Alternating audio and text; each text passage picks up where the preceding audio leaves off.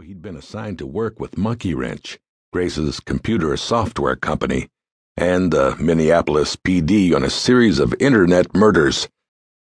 They hadn't bonded in any serious way. Even defining each other as friends would have been a stretch at that point. And yet, when John had asked her out of the blue to go sailing with him in the Caribbean, Grace had said yes. To this day, she didn't fully understand why she had done that. The way he'd delivered the invitation hadn't even been particularly persuasive. I have a boat. When I get back to D.C., I'm going to get on the boat and just sail away. You want to come along? It had been a ridiculous question. What kind of person would walk away from her life and sail off with someone she barely knows? And yet, the moment he asked it, one of the very few happy moments she'd had in an otherwise frightening childhood popped into her mind. The night when a weary, distant foster mother had relented long enough to read a bedtime story to her. The owl and the pussy cat went to sea in a beautiful pea green boat. They sailed away for a year and a day to the land where the bong tree grows. To an unhappy child, the image of sailing away from her life had been magical. Maybe it still was. Maybe that was why she'd said yes to John.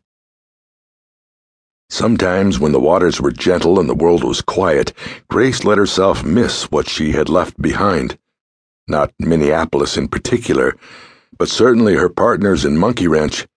They'd made a fortune in computers, writing educational software crime solving programs, and a game that ended up getting a lot of people killed.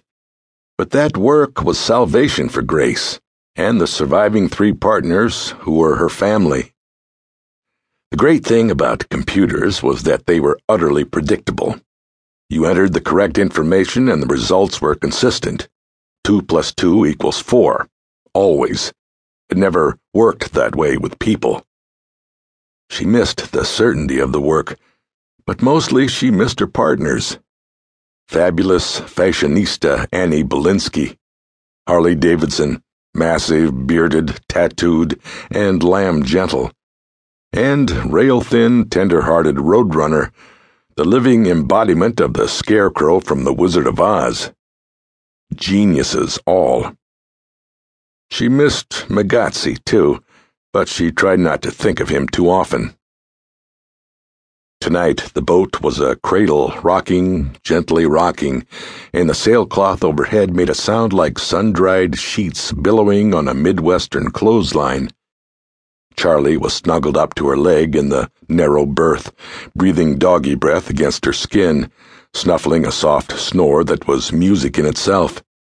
And all these sounds and movements started to put Grace to sleep, as they always did and then she heard the noise that didn't belong.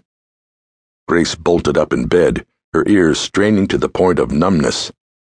She could hear the gentle baffling of the sails and the rattle of fittings in the breeze, but she could also isolate soft, stealthy footsteps. Too many of them for John Smith, unless he'd grown a few extra legs in the hours since they'd parted company and retired to their sleeping quarters.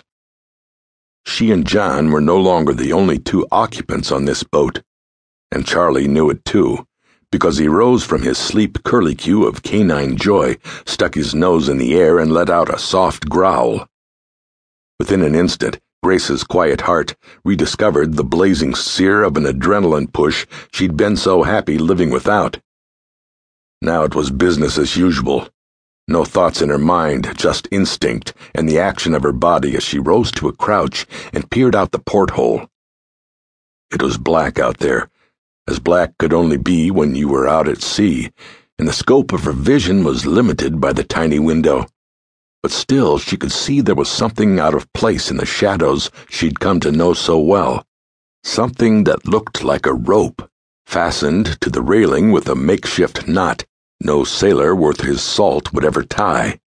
It hadn't ever been there before, and it shouldn't have been there now.